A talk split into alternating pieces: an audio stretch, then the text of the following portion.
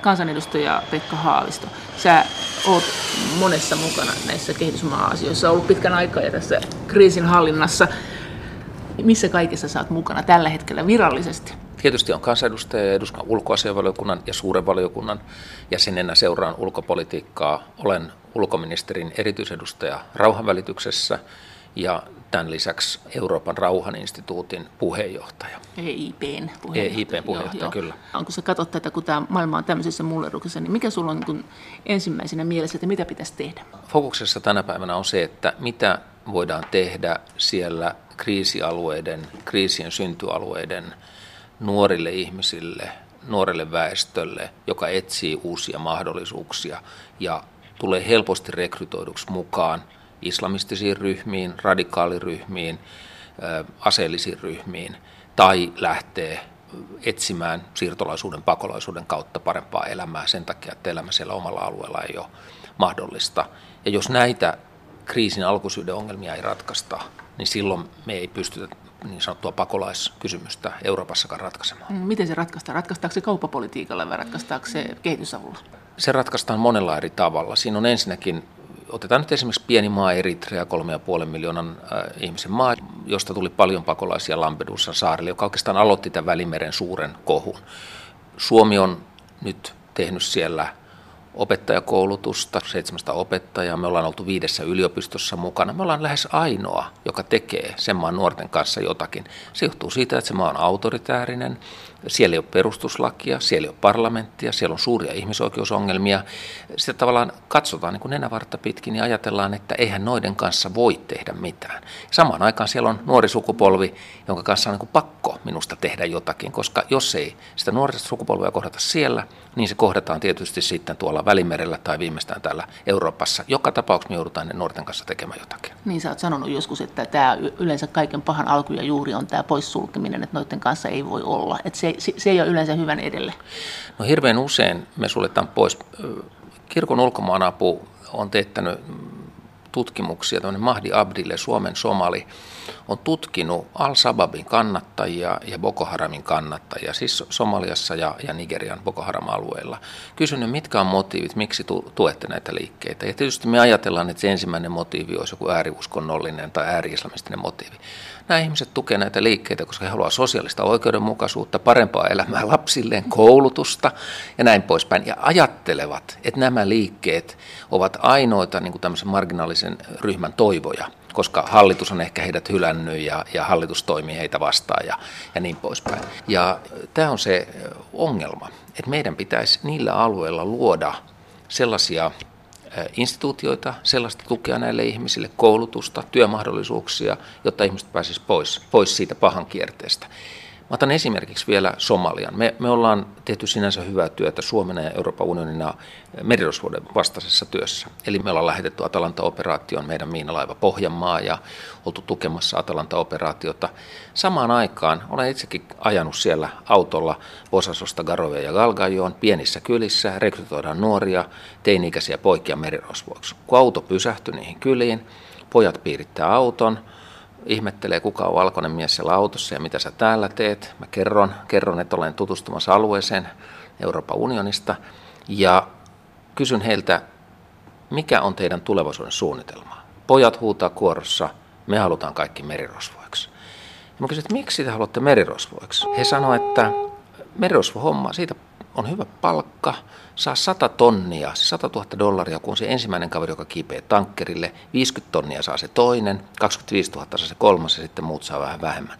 Ja mä sanoin, että mutta se on aika riskaabelia. Se ensimmäinen ehkä ammutaan, siellä on vartioita siellä tankkerin kannalla. Joo, mutta pojat sanoo, se riski kannattaa ottaa, koska se on niin iso raha.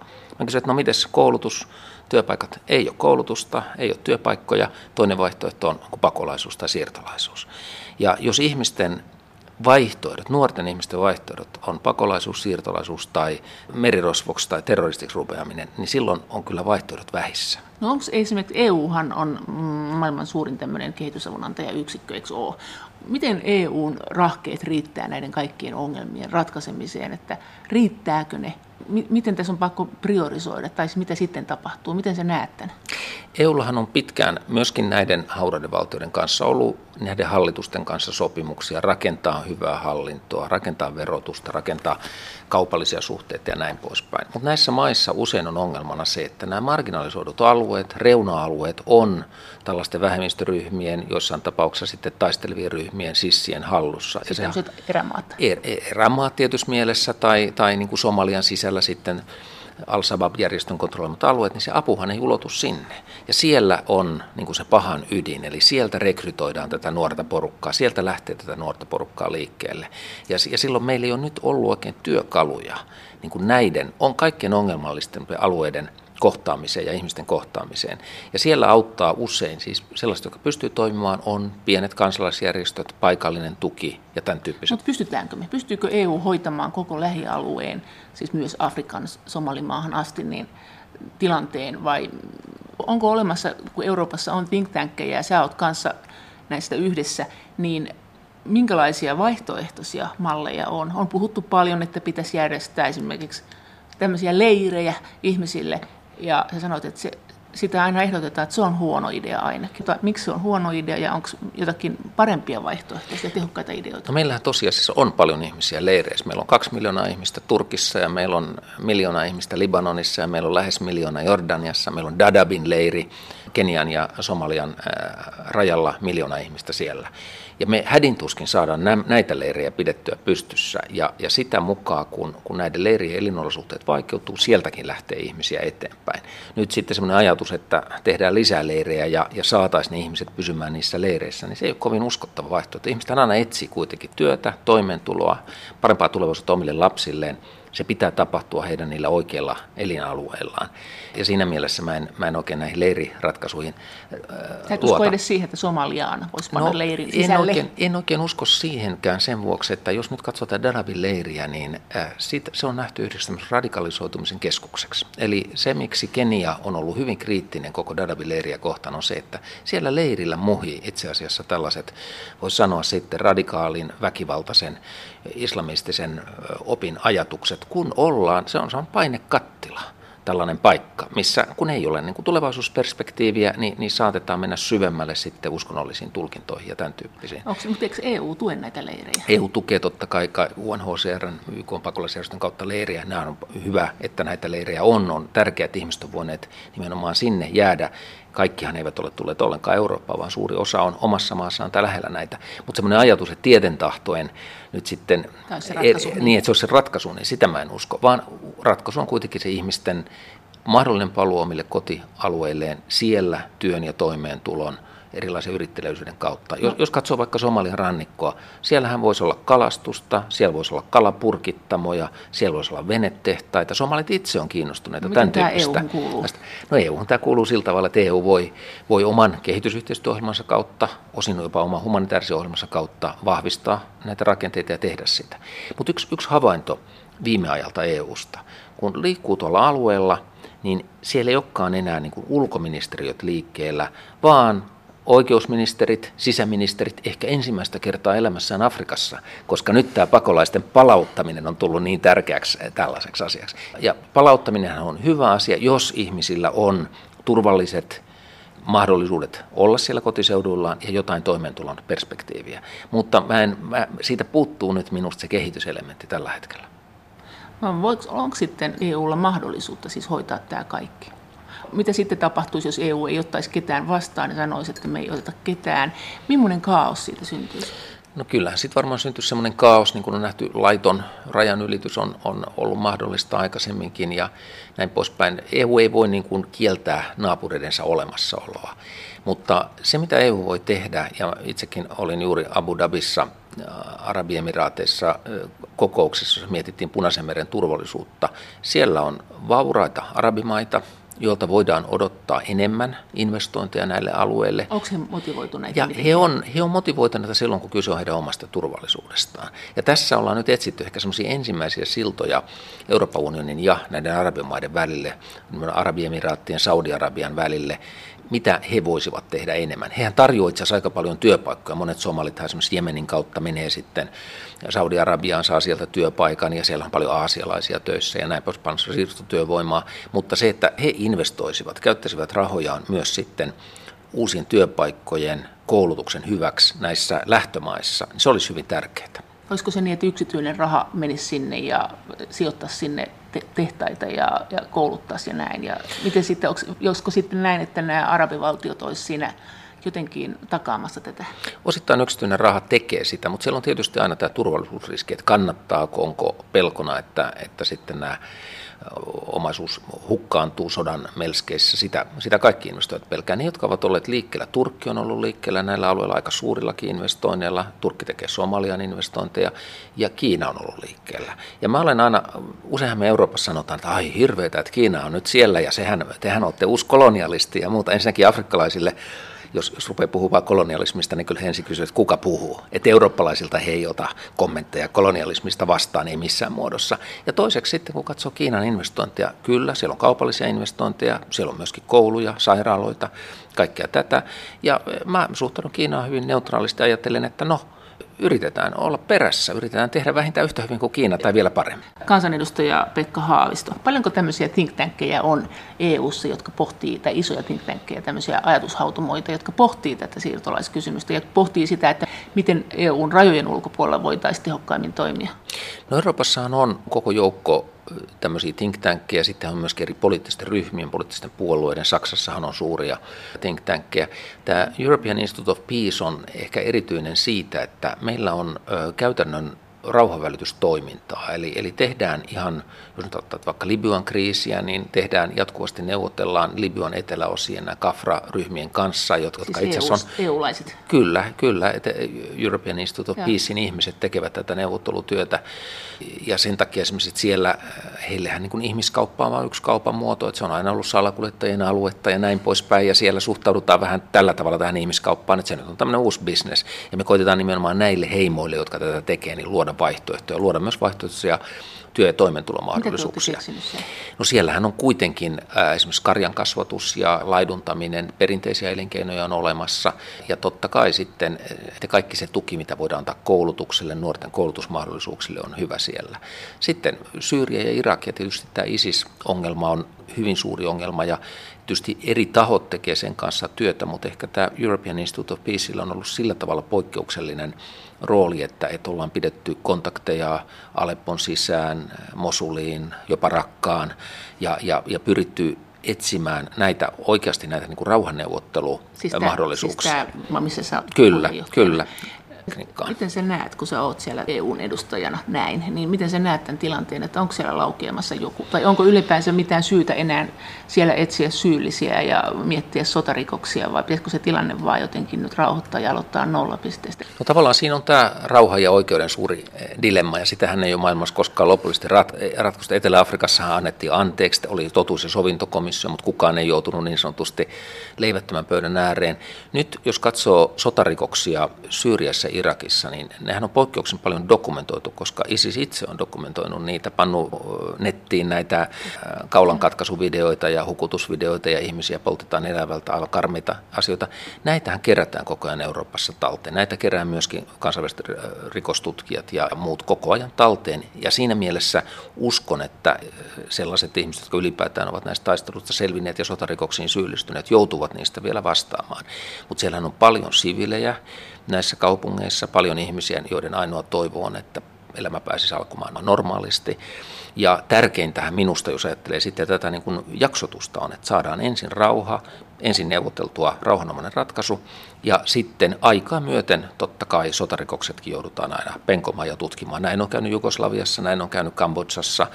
Ei niitä voi pyyhkäistä siitä pois. Paitsi mutta Etelä-Afrikassa. Etelä-Afrikka oli poikke, poikkeus tässä, no, että siellä oli semmoinen... Se että se voisi tuossa Hornan kattilassa olla se ainoa ratkaisu, se Etelä-Afrikan ratkaisu. Se Etelä-Afrikan mallihan oli todella poikkeuksellinen, kun siinä oli hyvin suuret tämmöiset, voisi sanoa, tietysti Nelson Mandelan oma johtajuus siinä, henkilö, ihminen, joka oli ikään kuin kärsinyt eniten, oli valmis antamaan anteeksi. Eli, eli henkilö, joka oli ollut vuosikymmenet vankilassa, ja Desmond Tutulla oli hyvin tärkeä rooli uskonnollisena johtajana ja muuta. Että totta kai tällainen, poikkeustilanteissa tällainenkin voi, voi toimia, mutta hyvin usein kuitenkin ainakin ne äärimmäiset ö, sotarikokset, niin, niin joudutaan käsittelemään. Kun katsoo esimerkiksi Balkania, joka on kuitenkin meidän eurooppalainen alue, niin kävi juuri esimerkiksi Kosovossa ja, ja Makedoniassa, niin kyllä muisti on muisti on vahva, mitä on tapahtunut kenellekin ja kuka teki ja mitä teki ja se, se historia painaa kaikkia. Ja ehkä Suomesta voi löytyä vertailukohta meidän sadan vuoden takaisin tapahtumiin niin, punaisten, punaisten, punaisten ja valkoisten Joo. välillä muistetaan vieläkin ja tärkeätähän olisi, että totuus ja sovinto tulisi, mutta, mutta hyvin usein tarvitaan kuitenkin semmoista niin kuin myös sitten kovaa oikeutta niitä kohtaa, jotka on äärimmäisiä rikoksia tehneet. Mitä sä sanot näille ihmisille?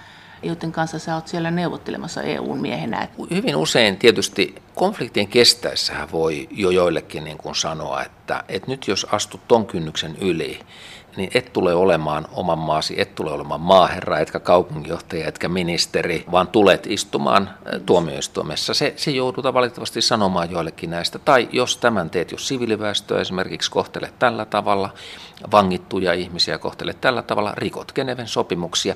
Usein näissä joudutaan kuitenkin ihan lukemaan lakia, sanomaan, ja, ja kukaan rauhanneuvottelujahan ei voi tehdä kansainvälisiä sopimuksia tyhjäksi, esimerkiksi ihmisoikeussopimuksia, vaan ne on aina olemassa. Ja näitä on hyvä muistuttaa, ja useinhan toimijat sitten saattaa vähän toimintaansa korjata. Somaliassa on tapahtunut näin, Sudanissa on tapahtunut näin, että on voitu osa toimijoista niin kuin saada niin sanotusti kaidalle polulle.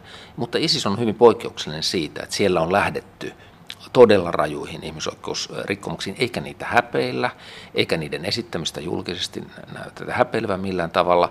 Ja tästä tulee kyllä poikkeuksellinen taakka niille, jotka on tämmöisen julmuuteen mennyt. Ja tämä, kun tässähän on niin, että rauhan jälkeen, kun, kun ollaan sotilaat totutettu tämmöisiin julmuuksiin, millään ei ole ikään kuin mitään väliä, niin, niin siinä rauhantilassakin, kun ihmisillä on aseet ja veitset ja kalasnikovit ja näin poispäin, niin hyvin tavallisiakin riitoja voidaan ratkaista sitten väkivaltaisin keinoin. Tämä sodan väkivaltaistava vaikutus näkyy myös Balkanilla, kun ihmiset palas rintamalta, niin siellä oli muutama vuosi hyvin, hyvin sellaista vaarallista aikaa. Ihmiset, jotka eivät löydä toimeentuloa muuten, käyttävät sitten ryöstelyyn näitä samoja aseita ja, ja näin poispäin.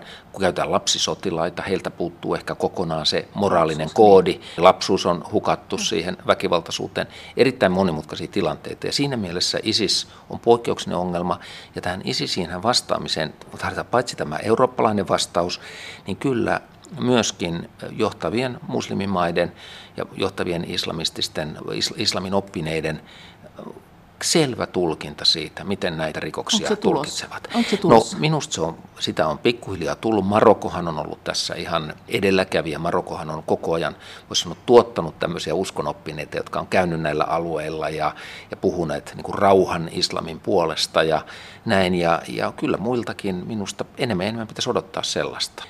Entäs EU:ssa? No Euroopan unionin sisällä, tietysti meillähän on kotimaassakin tämä moskeija-keskustelu ja, ja aina voi tietysti kysyä, että onko parempi yksi keskusmoskeja vai sata kellarimoskeijaa. Ei ne kellarimoskeijatkaan ihan viattomia tässä suhteessa ole. Mutta mikä on ongelmana on ehkä, että monia näitä jotka vaikka rekrytoituu vierastaistelijoiksi tai tekevät näitä terroristi-iskuja, niin, niin he ei ole käynyt edes islamin kirjekurssia. Että he, he on ehkä käyneet niin kuin muutaman tunnin googlauksen Koranista tai, ja, ja muuta. Ja, ja aidot uskonoppineethan sanovat usein, että ongelma ei ole se, että nämä lukeneet liikaa Korania, vaan että he ovat lukeneet sitä liian vähän.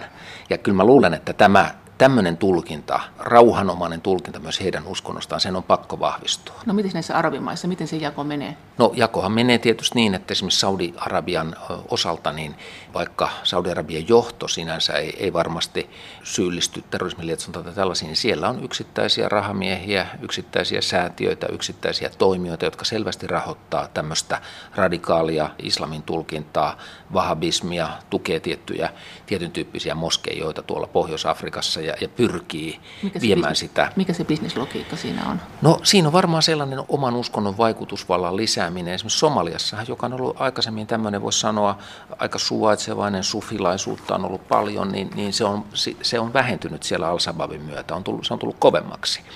Mutta samaan aikaanhan käydään tästä, tapasin Afganistanissa ollessani Talebanin entisen ulkoministeri herra Muttavakilin ja herra Muttavakilin avausreplikki oli aika hämmentävä. Hän sanoi, että nyt Taleban tarvitsisi apua. Ja mä kysyin, että mitäs nyt tämmöisessä tilanteessa, te olette vähän huonossa maineessa muutenkin, niin minkälaista apu saisi olla? No he tarvitsevat apua radikalismia vastaan. Kysyin, että no mikäs teillä on ongelmana? No meillä ISIS on tullut Afganistaniin, käännyttää näitä Talebanin nuoria, värvää heitä vierastaistelijoiksi. Ja herra Muttavakil sanoi, että kun me olemme aina olleet nationalistisia islamisteja, mutta nyt tulee nämä internationalistit. Ja tämä muistutti minusta voisi olla vanhaa sosialismin tulkintaa, kun oli nationalistista sosialismia ja internationalistista. Niin tätä samaa tulkintariitaa käydään nyt myös sitten islamilaisessa maailmassa. Myöskin Somaliassa on selvästi näkyvissä ne, jotka saattavat olla ehkä radikaaleja uskon tulkinnoissaan, mutta eivät hyväksy esimerkiksi lainkaan vierastaistelijoita. Ja sitten on näitä vierastaistelijoiden tukijoita. Tätä kovaa keskustelua käydään islamilaisessa maailmassa ja meidän täytyy olla siitä keskustelusta tietoisia ja myöskin vaikuttaa siihen. Miten sä sanot tähän, että paljonko EU voi ottaa vastaan ihmisiä? Usein sanotaan, että se on se kaikkein kallein tapa hoitaa tätä asiaa. Mikä on se raja ja mikä on se vaihtoehto, että mihin se raha, rahan voisi panna tehokkaammin? No vaikka usein ajatellaan ehkä, että, että kun tulee vihreästä taustasta, että vaan niin kuin kaikki rajat auki ja tervetuloa kaikki. Mä olen ollut aika, aika tiukka tätä kohtaan sen takia, että tässä on ensinnäkin, tässä on ihan aidosti se Euroopan niin kuin taloudellinen kantokyky. Meillä on maita, joissa on paljon omaa työttömyyttä, omaa nuoriso-ongelmia ja muuta. Meillä, kun Ruotsissakin tuli jo rajat vastaan tässä eh, yli sadan tuhannen kohdalla, niin en yhtään ihmettele, jos jossain muussa maassa se tulee eh, nopeammin vastaan. Ja meillähän myöskin tulee se poliittinen raja vastaan, että milloin alkaa tulla niin vahva vastareaktio. Le Pen, Ruotsit, demokraatit ja tämän tyyppiset Unkarin kehitys, että meidän niin kuin oma kohesio alkaa hajota. Että me, me ei enää pystytä toimimaan sinä Eurooppana, yhteisenä Eurooppana, joka me on oltu. Tämä poliittinen realiteetti on minusta tosiasia. Ja toinen on sitten se, että kyllähän sillä rahalla, mikä käytetään pakolaisen vastaanottoon täällä, voitaisiin niin moninkertaisesti auttaa ihmistä paikan päällä myöskin sekä asumisessa, työllistymisessä, terveydenhuollossa, koulutuksessa – jos löydetään näitä mahdollisuuksia ja kanavia. Ja tuossa alussa puhui juuri sitä, että myöskin näille oppositioalueille, marginalisoiduille alueille pitäisi meidän avun ulottua, että sieltä ei lähdettäisi liikkeelle. Ja useiden tämmöisten ryhmien historiahan on se, että heillä on ollut pitkä, ei-väkivaltainen kausi, jolloin he on yrittäneet pitää yhteyksiä, luoda kehitystä, toimia hallitusta vastaan. Ja sitten joku yksittäinen asia tai tapahtumaketju on laukassut väkivallan, ja nyt ollaan siinä väkivallan kierteessä. Ja silloin kyllähän se ainoa järkevä asia on neuvotteluteitse erilaisin houkuttimin saada nämä ryhmät, niiden kannattajat luopumaan väkivallasta, aloittamaan se kehitys. Ja oli se sitten Boko Haramin alue Pohjois-Nigeriassa, oli se Al-Sababin alue Somaliassa tai sitten ISISin jälkeen jättämä alue Irakissa tai Syyriassa. E, en minä näe mitään muuta vaihtoehtoa, mutta siellä Euroopan pitäisi olla huomattavasti aktiivisempi. Ja sitten tietysti emme koskaan ole tietysti varmaan vapaita tilanteista, jossa pakolaisuutta tulee, mutta ei tässä massapakolaisuudessa, että ihmiset jättää nämä omat alueensa, ei minusta ole semmoista, ei pitkällä tähtäimellä tämä ei ole lainkaan kestävää. Mutta suunnilleen kuinka monen ihmisen asiat esimerkiksi lähtömaissaan voidaan hoitaa sillä rahasummalla, mikä kuluu yhden pakolaisen asioiden hoitamiseen täällä Euroopassa. Kansanedustaja Pekka Haavisto vaikea sanoa sitä suhdetta, mutta nyt kun ajatellaan esimerkiksi, kun puhutaan näistä paluurahoista, jotka voi olla satasia tai tonneja ja, ja ihmiset sillä rahalla, vaikka tuhannella eurolla voi panna niin kuin elämänsä pystyyn jossakin hyvin köyhässä maassa ja ehkä elää puoli vuotta tai vuoden, niin se kertoo ehkä tästä suhteesta. Että semmoisella rahalla, joka meillä on, se sanotaan nyt kuukausittainen normaali, norma, normaali raha, niin se voi jossain toisessa olosuhteessa olla vuoden, taata vuoden toimeentulon. Eli, eli suhde on suurin piirtein tällainen. Ja kun ajatellaan, että onko ihmiset sitten tervetulleita takaisin omille entisille alueilleen tai jollekin uusille alueille, niin sehän riippuu myös tästä kehityspanoksesta. Ja tätä on esimerkiksi menestyneesti käytetty Afganistanissa joillain alueilla, että, että ihminen, joka tulee takaisin, tuo myös siihen kylään resursseja. Eli tuo, että se, se pakolaisen vastaanottaminen sitten sinne kannattaa, että hän tuokin jotakin koulun tai terveydenhuollon tai jonkun muun asian tullessaan. Että jos otatte vastaan näitä ihmisiä, niin teidän kylän kehitys paranee ja työpaikkoja syntyy. Eli siis tämä olisi nyt puhuisi sen mallin puolesta, mitä joskus on puhuttu, että että tänne otettaisiin kyllä valikoidusti ihmisiä jatkuvasti, heidät koulutettaisiin täällä ja sitten kun heidät on koulutettu, niin he palaisivat kotiseudulleen. Tämäkö olisi se tavallaan se EUn malli ehkä paras? Tämä on niin kuin paras malli ja sitten olen vähän niin kuin mielessäni miettinyt tämmöistä, äh, pitäisikö Euroopassa olla tämmöinen green card-malli, siis ihan näille työperäisille ja, ja opiskelemaan tuleville ja tämän tyyppisille, että kun usein kuulee tämän argumentin, että kun ainoa tapa päästä Eurooppaan on ryhtyä pakolaiseksi, niin eihän tämä ihan näinkään, tai monella pohjoisafrikkalaisella tai muulla tuolla, että se on, se on kuitenkin aika vaikea se, tällä hetkellä siis laillisen työperäisen maahanmuuton tai laillisen opiskelun tulossa, sanotaan tähän liittyvä byrokratia, ja sehän on niin kuin maakohtaisia tietysti nämä järjestelyt, mutta, mutta jollain tavalla helpottaa sitä, että silloin kun on se kontakti täällä, on se työpaikka, on se opiskelupaikka, se esteet ei pitäisi olla niin suuria kuin nykyään on, ja sitten juuri näin kuin sanoit, että ne, jotka tulevat tänne, niin myöskin se paluumuuton, kaikillahan se ei ole mahdollista, mutta hyvin monella se on. Ja meillähän on jo näitä, jotka on palanneet Mogadissuun, meillä on Hargeissaan palanneita, siis Somaliaan. Eli kun konfliktin intensiteetti on laskenut, niin jotkut yksittäiset ihmiset, jopa jotkut perheet on sitten muuttaneet sinne takaisin. Entä Turkin tilanne? Kansanedustaja Pekka Haavisto. Voisi sanoa Turkin osaltahan meillä on, Turkki on tehnyt nyt ison työn kahden miljoonan Syyrian pakolaisen kanssa, vaikka tiedetään, että siellä on, sielläkin on paljon ongelmia, mutta on ihan selvä, että ei näitä kahta miljoonaa kovin helposti olisi Eurooppaan pystytty vastaanottamaan. Ja Turkkihan on siinä mielessä kiinnostavaa, että Turkilla ei ole leiriä. Kyllä. Turkilla on tämmöinen leiritön malli. Tietysti mm. EU maksaa näille pakolaisille Joo. sen tietyn määrän rahaa, mutta siitä huolimatta sehän on aika moderni, ja voisiko sitä sitten laajentaa niin muihin maihin? Sitä voisi, tähän näkyy, sehän oli jo Balkanin kriisissä aikanaan se ero, joka oli Albanialla ja Makedonialla näiden Kosovon Albanian suhteen, eli Makedoniassa he oli leireissä, Albaniassa he, he tavallaan oli siellä kansanparissa. Samaten oikeastaan Libanonin ja Jordanian välillähän on tämmöinen ero, että Libanonissa on näitä pakolaisia ihmiset vuokra takapihoja ja näin poispäin. On telttoja vähän siellä ja täällä se on aika kiinnostava malli. Jordaniassa taas on, ollaan tiukemmin leireissä. Tuleeko sinne, tuleeko sinne raha jostain muualta? Siellä tulee, sinne tulee YK-operaation kautta, EU-operaation kautta raha.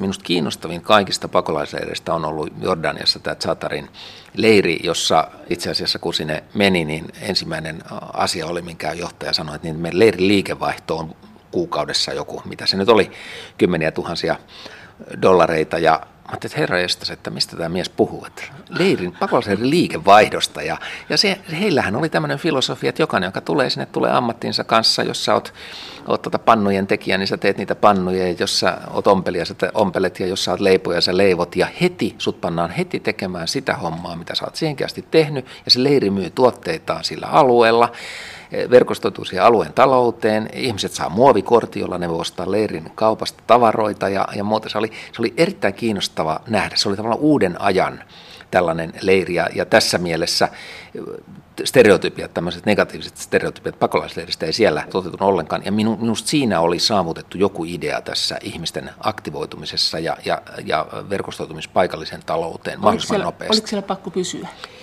Kyllä kai siellä siis oli näin, että tätä, joo, kyllä siellä Jordaniassa taitaa olla niin, että on kuitenkin kontrolli sitten, että leiristä sisään ja leiristä ulos, niin niin on, ja siellä, siellä on myöskin, Jordanissa on hyvin suuri tämä terrorismin pelko ja, ja väkivaltaisen islamistin leviämisen pelko, islamismin leviämisen pelko, ja sen takia myöskin näitä leiriin tulijoita ja sieltä lähtiöitä kontrolloidaan hyvin tarkasti. No entäs sitten tämmöinen leiri leirillä, miten se järjestetään, että esimerkiksi kristittyjen vainosta me tiedetään, että kristityillä on tosi paha tilanne usein, ja sitten tietysti sukupuolivähemmistöillä on vaikeita tilanteita. Varmaan siis poliittisesti eri lailla ajattelevillakin on vaikeita tilanteita. No, leirithän voi olla hyvin... Onko siellä siis suojaleiriä leirin no, sisällä? Osittainhan kansainväliset järjestöt sitten tai leirien ylläpitäjät joutuu tämmöistä suojelua tekemään ja olen seurannut aikanaan tuolla Sudanissa Darfurissa juuri tätä, kun siellä on eri heimoja leireillä ja tosiasiassa varmaan kaivetaan sinne hiekkaa vähän kalasnikoveja ja pahan päivän varalle ja näin poispäin, että siellä on aseita siellä leirillä ja asekauppaa ja, ja nuorten rekrytointia lapsisotilaiksi ja muuta. Leirillä tapahtuu niin kuin miljoona eri asiaa ja on rikollisuutta ja on sekä hyvät että pahat on kaikki siellä samassa. Ja sen takia tähän vaatii hyvin tarkkaa johtoa sitten leiriltä ja muuta. Useinhan pyritään antamaan näille, jos tulee esimerkiksi kyläkunnittain ihmisiä, annetaan sitten näille kyläpäälliköille valtaa siellä omassa leirin osassa, mutta si- sitten tulee juuri se kysymys, että on vähemmistöjä tai yksittäisiä henkilöitä, jotka ei siinä pärjää kuulin Suomesta semmoisen tarinan yhdestä meidän vastaanottokeskuksesta, että taisi olla Irakista. Sinne oli tullut yksi entinen upseeri ja yksi viinakauppias, viinatrokari. Ja molemmat oli tullut Suomeen pakolaisina ja näiden välillä oli sitten otettu yhteen, että kuka täällä niin kuin määrää. Määrää. Tietysti upseeri oli sitä mieltä, että tämmöinen viinatrokari kuuluu alimpaan kastiin ja meidän maailmassa taas, niin oli nyt ammatti sitten upseeri tai viinatrokari, niin sä olet se pakolainen ja sä oot samanarvoinen. Ja tätä oli heidän ollut hirveän vaikea sisäisesti hyväksyä.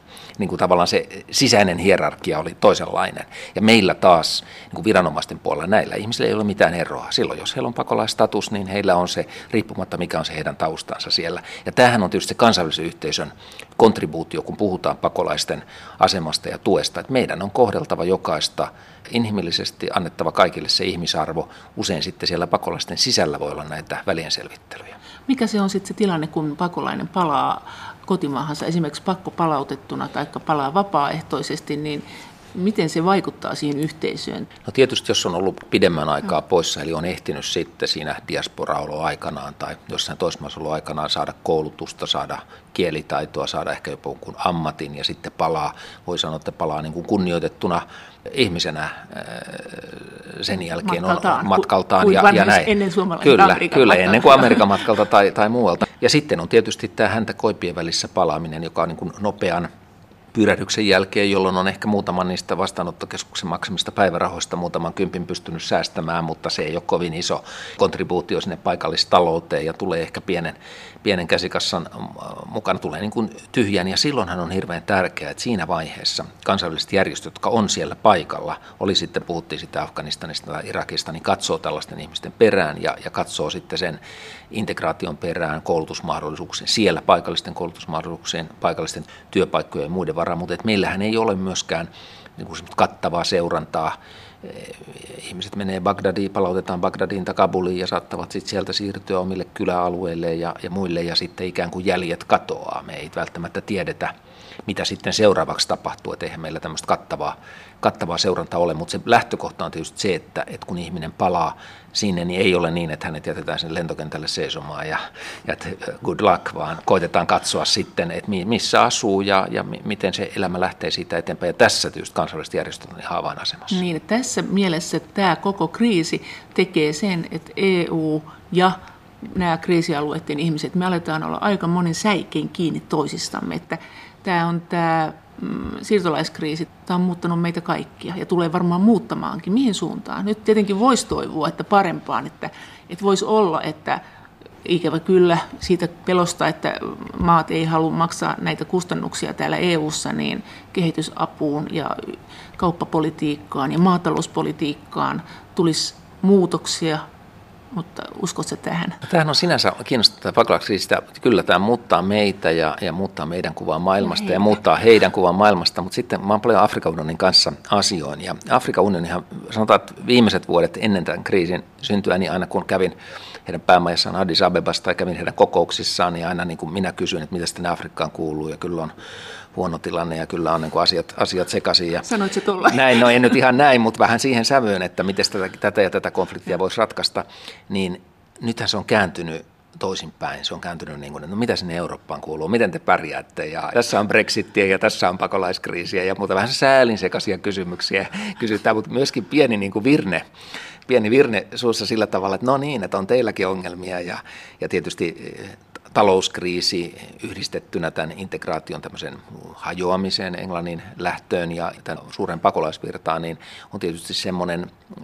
sanotaan heille tuttuja ongelmia, joiden kanssa nämä maat on joutuneet Afrikassa paljon kamppailemaan eri muodoissaan. Ja, no, he on niin saanut nyt realistisemman kuvan EUsta. Että he, on saaneet, tämmöinen... he on saaneet myöskin ne, ja myöskin sen, että mitkä on EU-mahdollisuudet, että ylipäätään auttaa siellä tai auttaa täällä, niin se on varmasti realistisempaa. Että semmoinen kaikkivoipuushan tästä on hävinnyt jo kauan sitten, että EUssa kaikki olisi hyvin tai EU voisi kaiken muuttaa tai EU voisi kaiken tehdä.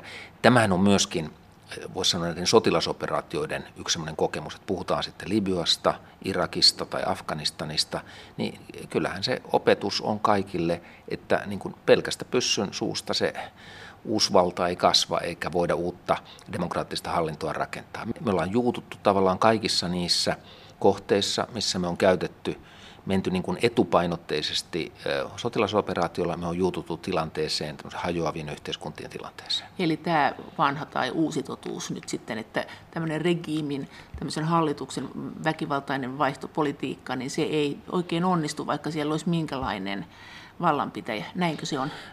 tämmöinen, minusta semmoisen johtopäätöksen voi tehdä, että, että ja, ja panna, mennä sinne pa, niin, pannaan vielä Egypti tähän samaan joukkoon, että miten vaikea on ulkoa päin niin kuin valita jollekin maalle hallitus ja johto ja, ja sitten niin kuin kainaloista tukemalla pitää sitä pystyssä, niin se on erittäin vaikea tässä maailmassa. Ja jos ei se ole niin kuin sisäsyntyisesti lähtöinen siitä, siitä maasta. Ja, ja minusta kun Libyan kaoottinen tilanne on esimerkki siitä, että, että me, me, siinä me onnistutaan kyllä, että me saadaan edellinen vallanpitäjä pois, mutta ei me onnistuta siinä kovin helposti, että me saataisiin sen tilalle demokraattinen ihmisoikeuksia kunnioittava uusi valtarakenne. No, ollaanko me oppimassa? Onko sä, oletko optimistinen vai odotat se seuraavaa katastrofia tai kriisiä? No pitää tietysti koputtaa puuta, jos katsoo Irania tai Pohjois-Koreaa, niin en sano vielä, vielä mitään, ei, että mitä sitten niissä Luuletko sä, että Pohjois-Koreakin vielä heijastuu meihin EU, EU-ssa? Tulee heijastumaan paljon. Että tämä, jos katsoo nyt, että missä päin maailmaa niin kuin tämmöinen jännite tänä päivänä nyt sitten kehittyy, niin, niin ehkä juuri Pohjois-Korean kohdalla ja jonkin verran Iranin kohdalla tämmöistä kärjistymiskehitystä on uudelleen nähtävissä. Ja silloin on tietysti hirveän tärkeää nähdä, että mitkä on ne keinot, mitä käytetään ja, ja löytyykö mitään neuvotteluteitä. Ja EUhan on esimerkiksi Iranin osalta ehkä vähän Yhdysvalloista poiketen ollut niin kuin aikaisemmin esimerkiksi tässä ydinaseiden kieltämisessä ja ydinsodan välttämisessä, sanotaan näin, niin, niin meillähän on ollut koko ajan tämmöinen neuvottelevampi ote ja ollaan oltu siinä vähän just edellä Yhdysvaltoja jopa Obaman kaudella ja saatu sitten tuloksia siinä Iranin, me mitä me on Iranin kanssa. aikaan? No kyllähän me ollaan saatu Iranissa aikaan se, että hallinto on ruvennut keskustelemaan lännen kanssa ja periaatteessa on sitoutunut siihen, että käyttää ydinvoimaa vain rauhanomaisiin tarkoituksiin eikä kehitä aseita edelleen. Nythän on sitten kysymys siitä, että uskotaanko tätä ja kestääkö tämä, tämä linja. Kansanedustaja Pekka Haavisto. Entäs tämmöinen demokratian vienti näille lähialueille, onko se ollenkaan hyvä ajatus nyt, siis että me lähdetään sitä viemään vai pitäisikö meidän jollain muulla tavalla tukea näitä ihmisiä?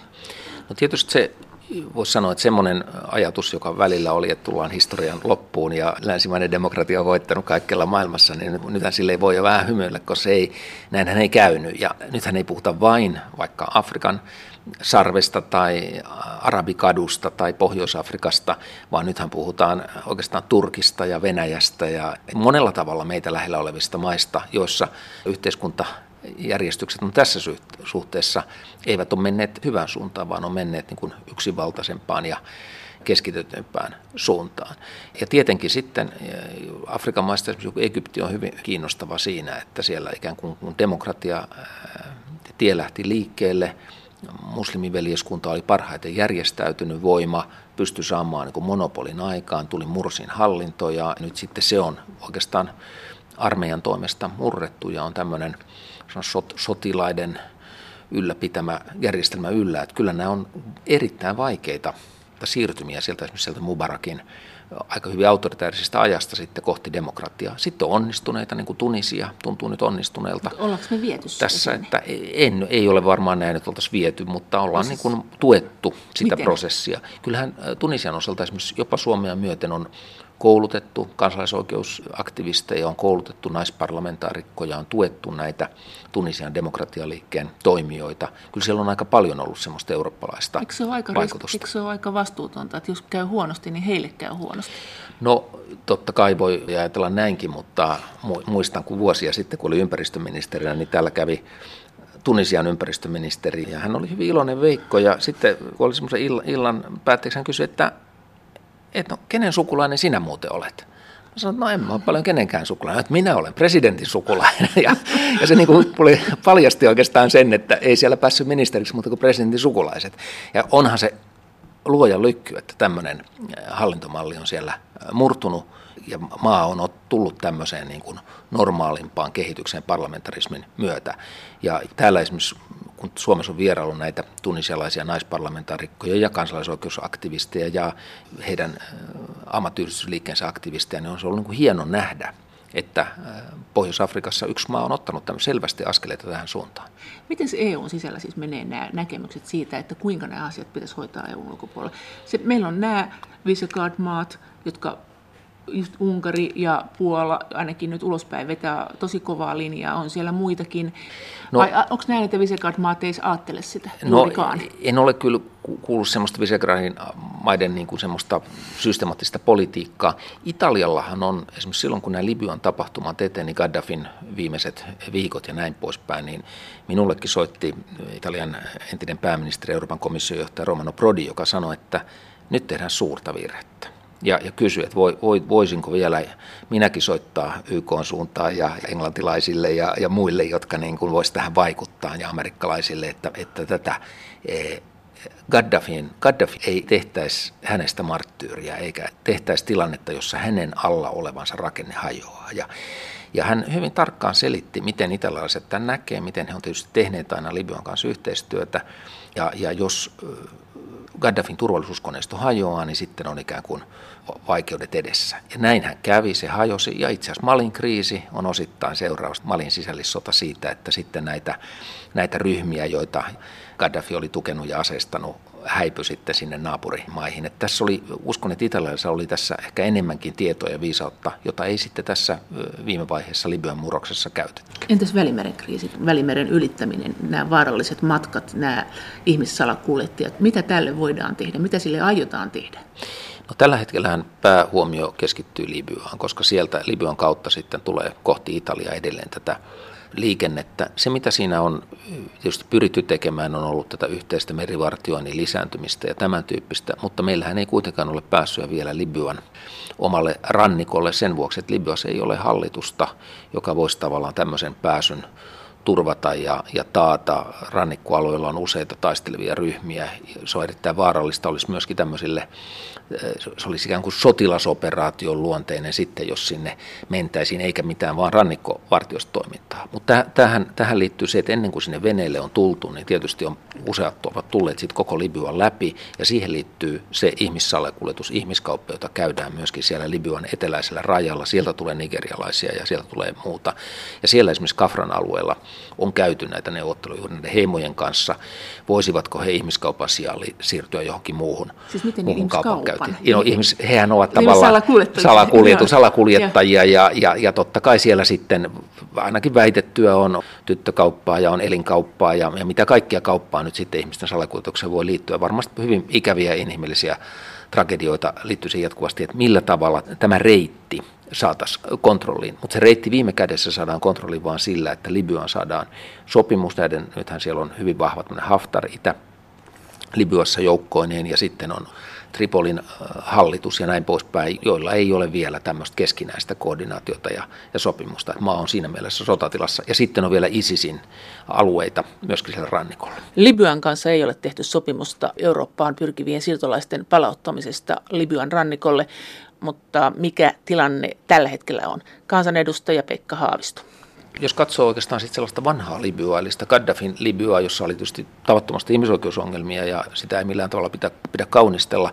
Yksi asia, minkä EU oli sen Libyan kanssa sopinut, eli edes menneen Libyan kanssa, oli juuri rannikkoalueiden vartiointi. Et periaatteessa Libya hoiti omien rannikkoalueidensa vartioinnin niin, että sieltä ei tule laitonta ihmissalakuljetusta tai laitonta kauppaa yli. Ja se, se sopimushan toimi, että se, se oli tällainen. Ja uskon, että sen tyyppiseen sopimukseen sitten, mikä ikinä tulee olemaan Libyan tuleva hallitus ja hallinto, niin semmoiseen sopimukseen EU pyrkii. Ja varmasti niin nopeasti, kun pystytään, niin tukemaan tämän niin kuin rannikkovartioinnin aloittamista ja, ja pääsyä sinne Libyan rannikolle. Mutta kuten sanoin, niin siellä on tavallaan nyt useita eri ryhmiä. Se on hyvin vaarallinen. Se on todella vaativia sotilaallisia operaatioita, kun mennään tämmöisille alueille, missä missä on eri taistelevia ryhmiä ja uhka tulee monesta eri suunnasta. Vaikka tämä palapeli näyttää vaikealta ja ikään kuin ei ole semmoista yhtä ratkaisua pakolaiskriisiin ja köyhyyden voittamiseen Pohjois-Afrikassa ja Lähi-idässä, niin Eurooppa tekee jo paljon oikeita toimia kehitysyhteistyön, kehitysbudjettien kautta – mutta ehkä tämmöisistä suuremmista yhteisistä toimista ja suuremmasta politiikasta sopiminen Euroopassa on vielä ollut aika vaikea. Meidän mailla on omia historioita, omia intressejä, omia beibejä siellä. Ranskalaisilla on omansa ja ranskalaiset tuntee Malin ja englantilaisilla on ollut omansa ja näin poispäin. Ja on ollut yllättävän vaikeaa ehkä sopia semmoista yhteistä politiikkaa, joka on niin kuin nimenomaan EUn politiikkaa. Ja nyt jopa tässä pakolaisten palautusilmiössä ja keskustelussa näkee sen, että jokainen maa käy siellä erikseen nyt neuvottelemassa, että ottaisitteko te meiltäkin näitä ja ottaisitteko te meiltäkin näitä ja näin. Ja mä oon vähän kaivannut, että eikö voisi olla yhteistä. Niin. EU käyttäisi enemmän omia muskeleitaan ja käyttäisi tätä kehityspanosta ja sanoisi, että jos otatte näitä ihmisiä tänne takaisin, me ollaan valmiita kehityspanoksen kautta tukemaan näitä kyliä tai näitä alueita ja muuta. Siinä olisi paljon enemmän voimaa silloin. Näin sanoi kansanedustaja Pekka Haavisto.